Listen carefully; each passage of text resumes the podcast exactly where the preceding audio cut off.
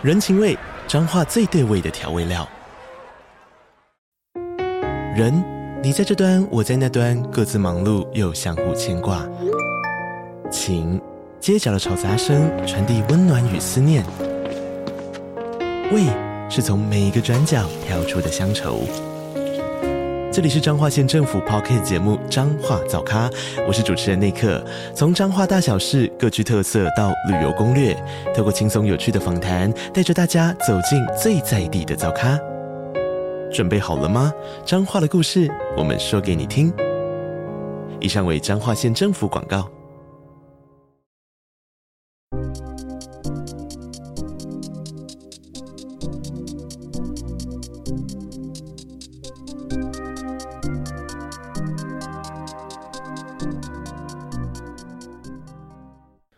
欢迎大家回到篮球乌托邦的 Podcast，我是你们主持人矿。呃，首先先祝大家新年快乐。然后，因为其实录制的这个时候刚好是明星赛前几天的这个时间点，那其实想说，通常 NBA 每一年在呃大概季中或者甚至到明星赛后的时候，通常是我们会看到一些新秀。呃，打破那道新秀墙，开始慢慢破茧而出的时候，那我觉得今年其实是有一些新秀是有这样子的现象呃产生的，尤其是黄蜂队的 Brandon Miller。呃，我想说，借着明星赛开打前，找个时间来跟大家聊聊这个今年二零二四球季的这个新秀观察室。那其中有三个球员是想要重点聊的，第一个当然是现在新秀新人王排行榜第一名的 Victor Wembanyama。然后另外一个当然就是一直在跟他互别苗头的 CHAT Holmgren，那第三个就是我刚刚提到的这个 Brandon Miller。那我们照着 NBA 的这个 Rookie Ladder，照他们官方的排行，呃，从上聊到下，哎，我们倒倒着聊好了，从第三名聊到聊聊回第一名。那首先当然就是 Brandon Miller。Brandon Miller 其实当初在呃进到呃当初被选到黄蜂队的时候，其实大家。整体球迷对他而言的这个评价，我觉得是有点参差不齐啊。一一来是他在选前场外出现了一些一些问题，惹上了一些麻烦。那另外一个就是他在这个呃大学的赛场上面给大家的影响，其实就是有时候他的 aggressiveness 没有那么够，呃，有时候太喜欢做外线的跳投，不不去呃积极的做切入。然后另外就是他的体能虽然还算不错，身体条件也很好。但就是以他的爆发力而言，呃，其实是有一些欠佳的，就是他他不是最好的 athlete。那最后就是他的以以 one and done 而言，以一个只有读大一的学生而言，他其实年纪算是稍长的，就是进到 NBA 的时候已经二或者二十一岁了。所以这些种种因素加加在一起，让他就是比起像是文班亚马，比起 Scoot Henderson 今年这些比较呃大家比较期待的新秀而言，他的这个新闻是相对的少了一些。那其实我觉得在刚开季的时候，呃，还就是有一些这样子的现象确实出现在比赛上，就是首首先我我们讲说他的这个身体素质比起一些。一等一的新秀而言，算是比较一般般。那那确实，我觉得有一个数据可以背书的，就是他在上半季在二月以前，他的禁区呃得分的这个命中率只有大概五十二 percent 左右而已。那其实这个以一个六尺八、六尺九的锋线，尤其就是尤其是身体条件这么好的球员而言，这样子的命中率其实是蛮低的。呃，就他没办法，就是尤其是你看比赛的时候啊，其实你看到他对对抗到一些比较大只的锋线，或是呃这种外线，呃这种防守能力比较比较好、比较愿意上身体的锋线的时候，他是有点比较吃不消的。呃，但是你看他到二月的时候啊，他的他的命中率整体是拉拉到了六成左右，所以我我觉得这个是一个蛮好的印证说。他对于适应 NBA 的战场这件事情，就是他的 physicality 这件事情是有慢慢在增长的。那其实你去看他二月的数据平均，其实非常惊人。他在二月的平均是二十五分左右，那他的命中率其实也很不错。你看他三分命中率四成三，整体命中率四成九，将近五成，然后罚球也有八成五左右的数据。那我觉得很大一部分，当然我很了解，就是今年黄蜂的表现。就是不会让很多人想要去看他们的比赛，因为就是除了在，尤其是在 LaMelo Ball 受伤之后，中间那段时间其实真的没有什么好看的，但我觉得也因为 LaMelo Ball 之前不在，让 Brandon Miller 其实大概在十二月、一月这段时间有一些呃有更多的战术是围绕他围绕着他打造。那我觉得呃黄蜂教练团这边也发现到，以一个新秀来讲，Brandon Miller 其实整体的这个进攻完整度是非常高的。那我就在选前，其实很多人都在讲说他的模板是 Paul George，那甚至他自己也有上 Paul George 的秀去讲说他的 GOAT 就是 Paul George，然后他效仿打球的人也是 Paul George。那那我觉得确实你，你你看完了，你看到我们看到二月截至目前为止他的表现，其实有的他所打出来的内容，其实真的有点像一个年轻的 Paul George，就是我觉得比喻会比较像是说他像是一个。诶、更以进攻导向的年轻的 PG，因为 PG 刚进 NBA 的时候，他是以防守防守组为主的嘛。那 Miller 我觉得他比起当时刚进 NBA 的这个 Paul George，他的进攻完整度是再更好一点点的。那你你会看到，其实现在 Cliff 呃这个 Steve Clifford 给他 run 很多，就是在 ATO。之后给他做就是假挡，然后让他做最后 pick the picker 的那个三分投射的一些战术，就是他他在定点射手，在定点三分投射这点能力，其实在刚开机的时候就呃没没有多久之后，其实就已经展现出他的天分了啦。那光是在做一个 off ball shooter 这一点而言，其实让他当初在刚开始打的时候就就打得还还算是可圈可点。那我觉得到大概。LaMelo Ball 受伤后段那段时间，截止到现在二月左右的时间，更不一样的是，他有更多 secondary ball handler 的这些这些职责，就是在尤其是在 LaMelo Ball LaMelo Ball 呃不在场上的时候，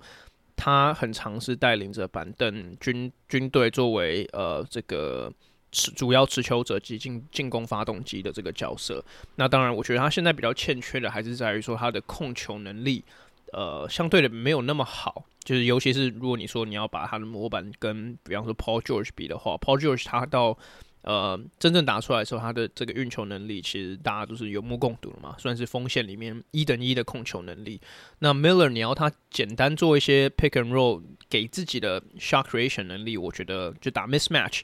我觉得还算是堪用。但是遇到呃，就是你要。你要你要你要他帮队友制造进攻空间的时候，我觉得这点他还是比较欠缺一点啦。就是黄蜂还不太能依赖他作为主要的进攻发动机，而是最充其量就是次要或是第三第三顺位的这个持球者，其实就差不多了。但是我觉得他他是个新秀，就是我觉得也也不需要太去苛求太多。他他现在光是能够做一个无球呃无球跑位的射手，做一个。第二顺顺，第二甚至第三顺位的持球者，以及一些简单打 mismatch 的这个进攻终结者，这这些这些的工作内容，其实就让他在黄蜂现在阵容中算是一个很好用的活棋了。而且他的这个成长的曲线是一直直直在往上的，而且成长的速度我觉得算是非常快。呃，从刚开季其实没有没有太多人看好他，甚至有些黄蜂球迷就是嘘他。呃，这点开始达到现在，你可以说他是今年黄蜂最大的亮点，所以所以我觉得这样子的成长曲线其实已经已经非常优秀了。那再加上我一开始有提到的，他现在其实已经爬到 NBA 这个 Rookie Ladder 的第三名了。呃，所以我我我觉得整体而言，Brandon Miller 黄蜂对于 Brandon Miller 这个 pick 应该算是呃还算是蛮开心的啦。那我们刚刚单纯只有聊到进攻端。我们来聊一下防守，因为如果你想要像 Paul George 一样的话，其实最大的这个最大的 attribute 应该是他的 two way play 嘛，就是能攻能守才是 Paul George 最大的这个招牌。那我相信其实大家应该都有看到，Miller 其实在大概几周以前有一个 play 让我其实印象深刻，就是他在一端。打暴龙那一场比赛，我觉得 Schroeder 已经把球球从半场已经丢到前场了，然后那个我忘记是哪一个暴龙球员，他已经准备好要 finish layup。你看到 Miller 从半场的地方一路冲刺，然后大概在虚线那那个地方左右起跳，然后直接把那球挡下来，就是 chase down block。就是当然当然一来这这球展现出 Miller 他的臂展，他的体能，就是其实呃以身体单以素身体素质来讲还是非常的好。呃，但是我觉得最重要的是，他开始在下半季展现出一些呃年轻 Paul George 有的防守能力以及防守的积极度，因为我觉得这一点尤其在一个像黄蜂这种常年输球的球队，特别是需要。你最怕的就是你已经拿到了像 Brandon Miller 这样子的璞玉，然后他一直在输球，一直沉浸在输球的文化里面，然后最后就没有扬起来。那我觉得 Brandon Miller 看起来是有机会可以打破这个这个局势，然后甚至在未来几年成为这个黄蜂队这个休息室里面的一个精神领袖的地位。因为除了这球之外，而而且这球还有一个要补充的是，他 block 完之后，他没有马上就休息，他马上是。Run back，然后到三分定点射定点这个站位站好之后等球，然后投进一个三分球。所以我觉得像这样子的 two way play，其实很大一部分才是他应该要去效仿 Paul George 的一个地方。那我觉得他现在往正确的道路在走。那另外我刚刚原本要讲的是说，黄蜂这个 locker room 急需一个 vocal leader，可以去帮他们这个逆转这几年的颓势。那你在前大概一个月前吧，可能在几个礼拜以前，有一球是。黄蜂在前场进攻失利，然后对手跑快攻，然后你看到，呃，黄蜂五队呃五个人里面只有 Brandon Miller 一个人是 run back，然后去想办法去挡住对对手的这波这波快攻进攻的。那当然，你一打多打一的这个快攻机会，最后还是被得分了。那你就看到 Miller 其实就在后面大喊，跟大家说，就是。呃，快要要跑回来啊！就是就你们在干嘛？就我讲的是比较委婉一点，他讲的带比较多脏字。但我觉得像像这样子的展现，其实就是可以可以可以大概展现出他是一个有机会塑造成 leader 的球员。那我觉得黄蜂，当然我觉得 LaMelo Ball 来的那时候，其实就有其中一个计时就已经到位了嘛。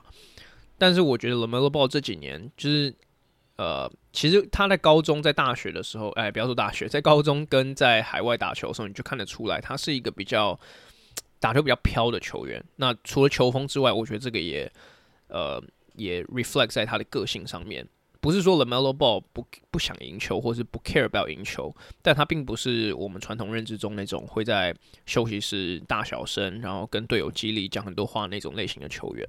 那我觉得这样也没问题，但是我觉得黄蜂这一队还是需要一个类似这样子的人。那我觉得 Brandon Miller 如果可以胜任这样子的角色的话，其实对于黄蜂未来几年的建构，其实绝对是绝对是利多的。而且你也看到黄蜂今年这这几波的这个。交呃大交易大线的操作，包括把 Terry Rozier 卖给迈阿密，把 PJ Washington 就是也也是出清掉。就是我觉得这些很多，当然一来这些跟他们的 cap space 的营运有关，但我觉得或多或少也是因为黄蜂确实在 Brandon Miller 身上看到未来的一丝曙光，所以他们愿意把未来这个梭哈在这个年轻球员上面。那我觉得未来其实他们要围绕 LaMelo Ball 打造还是围绕在 Brandon Miller 身上作为一个打造，其实我觉得这个还很难说。但至少黄蜂现现阶段是确确实实的养出了两个呃可以胜任球队基石的年轻球员。所以不不管怎么看，我觉得对于黄蜂球迷而言，这应该算是今年呃蛮惨淡的球季中的就是两个两个比较大的亮点。对，但是我觉得 Miller 如果今年想要赢 Rookie of the Year 还是有点困难。但是他现在已经把他的平均得分推到了在十六分左右，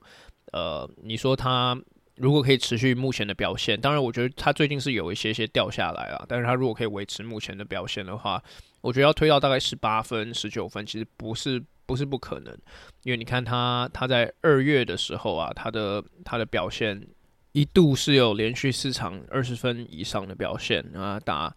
OK，十一二十八分打 Indiana 三十五，然后三十三，然后二十。当然，这些很可惜的是，这些这些比赛他们全部都输掉了。当然，我觉得这个也是另外一个你可能可以诟病他的地方，就是他的表现并没有实质转换成赢球。但是，我觉得这个当然一方面也跟黄蜂现在战力比较薄弱这点有关系啦。但是他他目前得分已经慢慢的慢慢的稳住了。那像我讲的，刚刚就是输球跟呃他们赢球输球跟他的表现这一点比较没有。没有太大的关系，因为去看他的，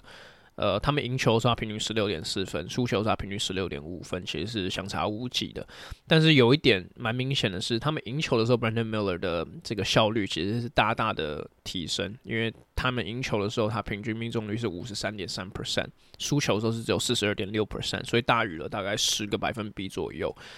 嗯。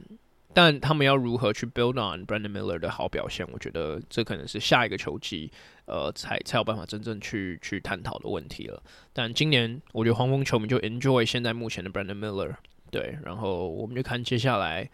呃，这这几年他们会怎么怎么建造他，呃，围绕着他建造这支球队。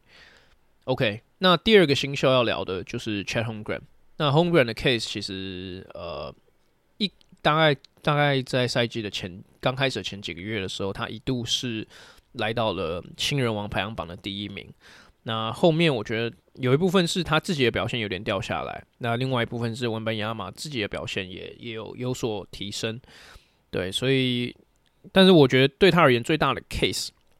然后我觉得这个其实也是一个跟新人王这个奖项本身有关的讨论，就他最大的 case 就是他在一支赢球的球队。那当然你，我听到很多人说，OK，他在马刺，呃，就是文班亚马在马刺队，他当然没办法赢球。你看他的队友是谁？然后你再看看 Chet Holmgren，他身边队友是有 SGA，有 Jalen Williams，有 Josh Giddey，有就是他们有一票非常呃完完整的这个体系球员去支撑着球雷霆今年的成功。但但我觉得这一点并不能，就我觉得这点是是需要被纳入考量的。但是同一时间，你在讲雷霆今年的成功的时候，没有 Chet Holmgren，他们不会有今年的成功。就是 Chet Holmgren 是这个雷霆胜利方程式很重要的一环。我觉得你可以 argue 他是除了 SGA 之后最重要的一个，就是必须存在的球员。尤其是你考量到 Holmgren 基本上是雷霆今年唯一的内线支柱的时候，就是你你会你会。发现其实他在做的事情真的不是一个一般往年新秀在做的事情。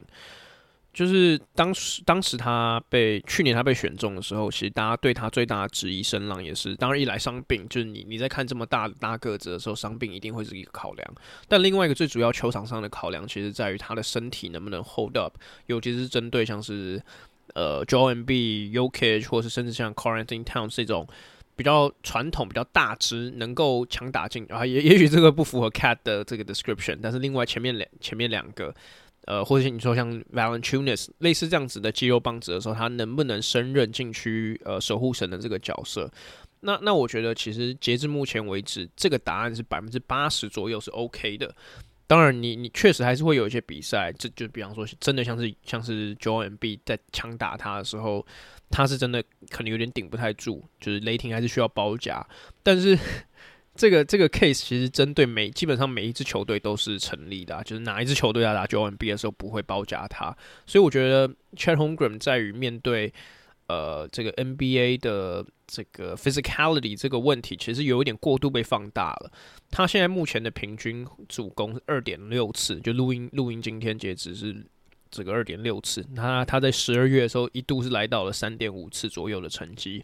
然后同时维持着三成三十九 percent 的三分命中率。所以，所以其实我觉得你光以账面成绩，你就不太能去对他的表现做太多的诟病。就是我觉得我们在看新人王这个奖项的时候。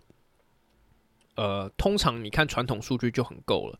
但如果你要去看到 advanced stat 的话，我觉得对他最好的倍数，就像我刚刚讲的，他是一个，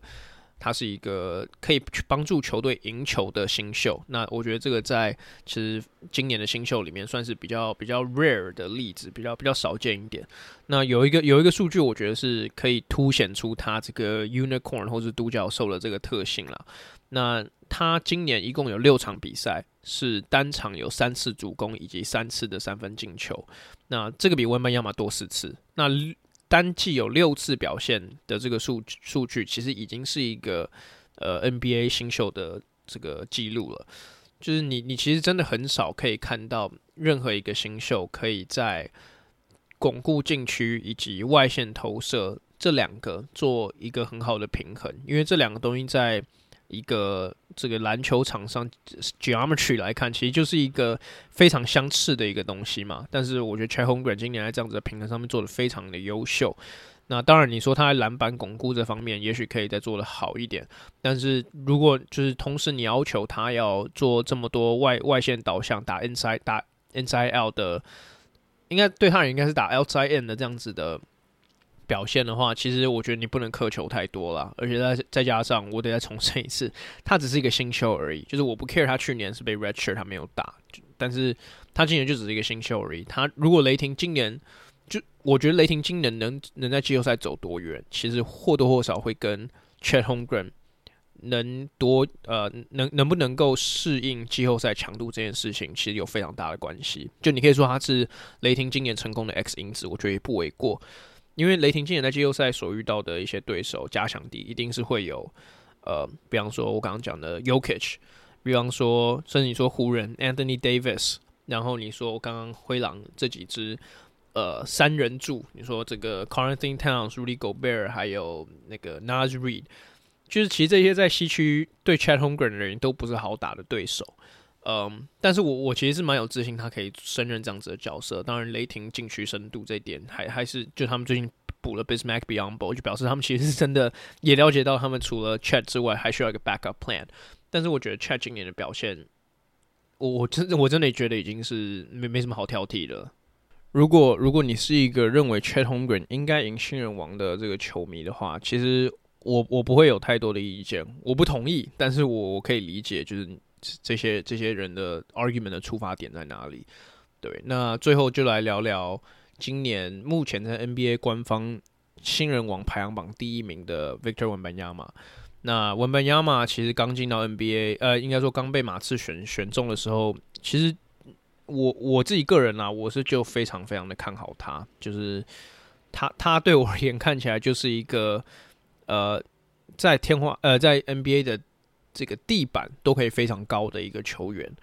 光是你看他在 Summer League 能够做到一些呃这个简单的协防的护框、三分的投射，当然他那时候的命中率是稍微偏低一点，但更重要的是作为一个呃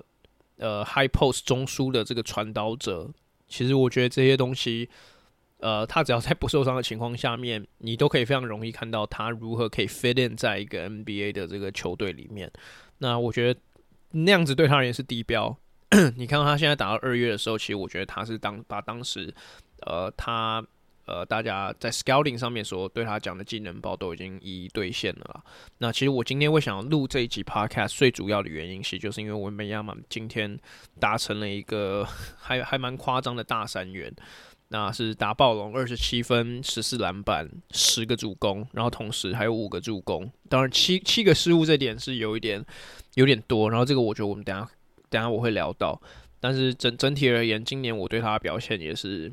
他他真的就是 NBA 现在最大的独角兽了，比我比 Chet Holmgren 还要夸张。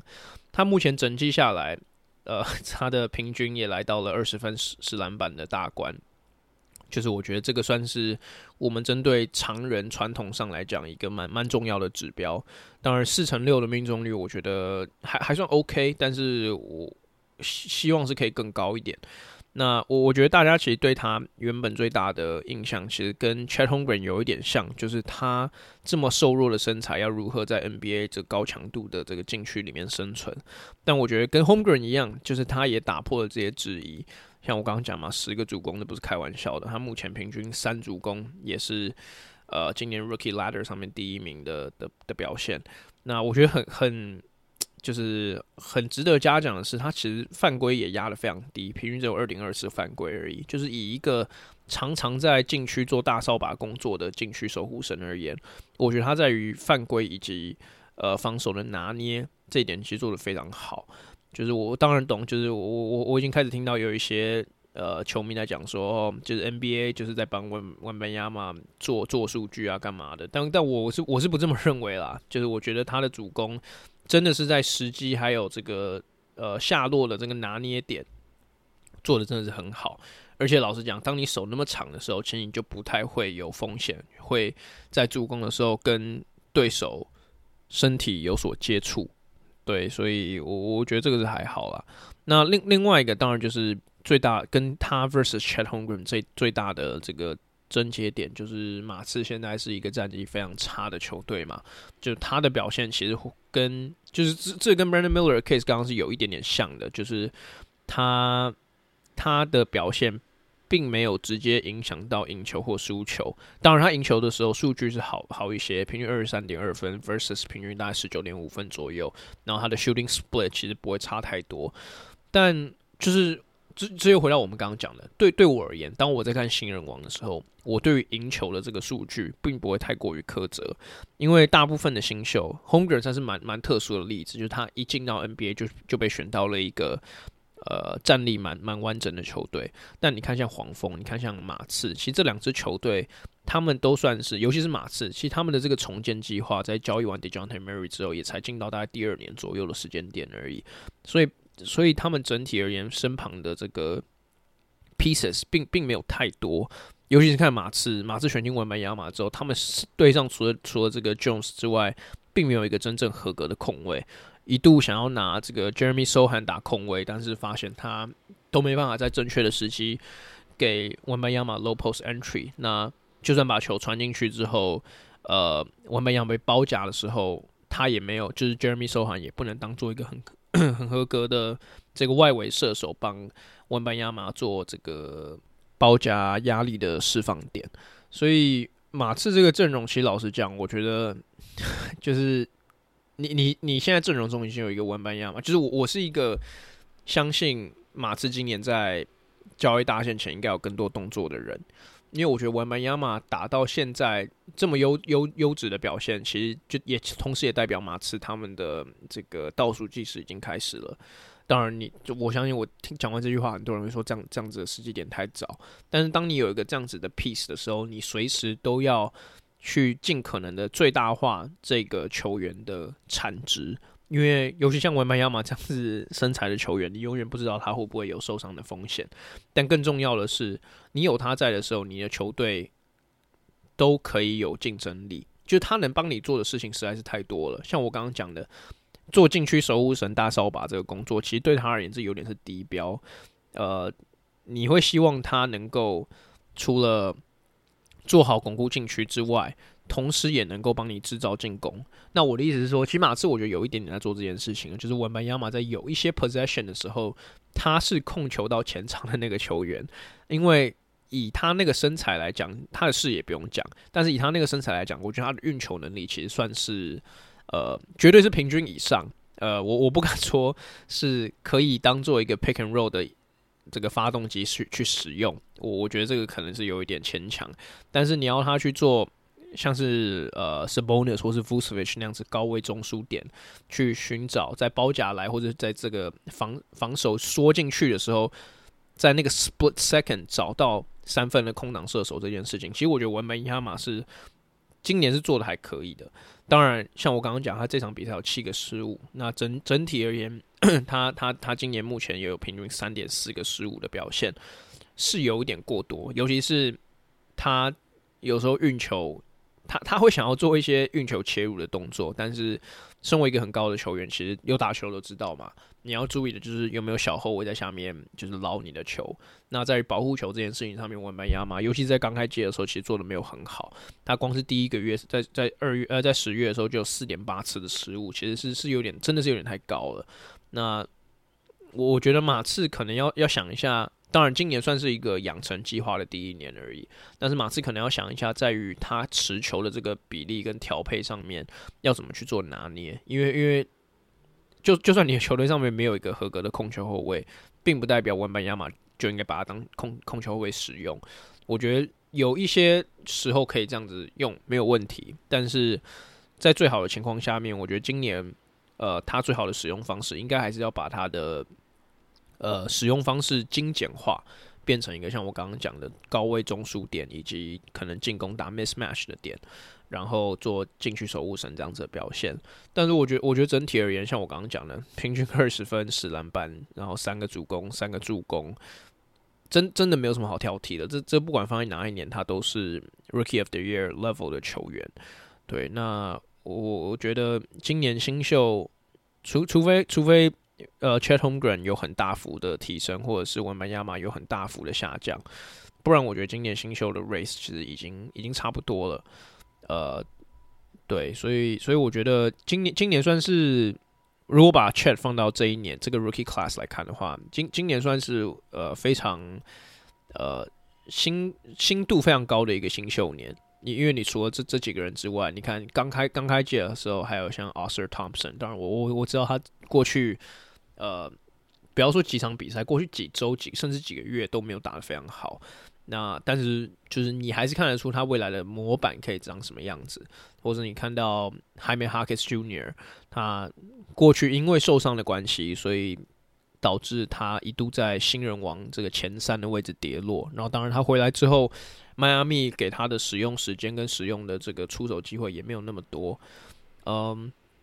但他也是一个你很容易，尤其在迈阿密体系里面，很容易看到他可以在哪里生存的一个角色。那你看，比方说像勇士，Brandon Podziemski 也是一个算是今年蛮意外的斩获，虽然他是一个第十九顺位首轮签。但我相信他应该没有太多人呃预测得到他会在今年就开始在他在勇士的轮替中担任正常的轮值球员，甚至我记得有时候是先发。对，那我觉得还有很多新秀啊，你说看像 Cam Whitmore，GM 最喜欢的 Cam Whitmore，最近其实打得很好啊，他目前的平均也也来到十二分左右，然后有几场比赛真的是有展现出他的进攻端的表现。那当然，我觉得现在在火箭呃这么多后卫的情况下面，可能他们是要特别出清出一些时间给他打。如果真的要养他的话，但是我觉得他的表现也是呃越打越好。我觉得打打上上个礼拜打暴龙也有上诶、上上个礼拜打暴龙也有大概二十五分的表现。那 Derek Lively 也是一个，你知道这个小牛或独行侠现在球场上的活棋，尤其跟 Luka Doncic 配，简直是把他的这个。呃，这个进攻端的效益最大化了，真真的有太多，像 Keyonte George、Scoot Henderson，你甚至说像 Jordan Hawkins，然后那个还有个爵士的 Taylor Hendricks，我觉得也很值得看看，尤其是爵士今年在把这个这个 Fontecchio 出出清掉之后，其实我唯一能想到的理由，应该就是让 Hendricks 有更多的发挥机会。但是今年就是新秀，今年算是一个新秀大年。有有机会，应该这样讲，有机会是这个未来几年我们回顾回回头看的时候是，诶、今年的新秀真的是非常优秀，对，那但我我觉得目前这么多新秀下来，文班亚马确实就是新人王的排行榜的第一名，至少对我而言是。那 Chet Holmgren 紧追在后，那 Brandon Miller 也是慢慢的呃破茧而出，对，那你们认为今年的新人王是谁？就是欢迎在呃跟我们私讯或者是在留言区跟我们分享。那这一集我们就录到这边告一个段落，谢谢大家收听，我们下次见。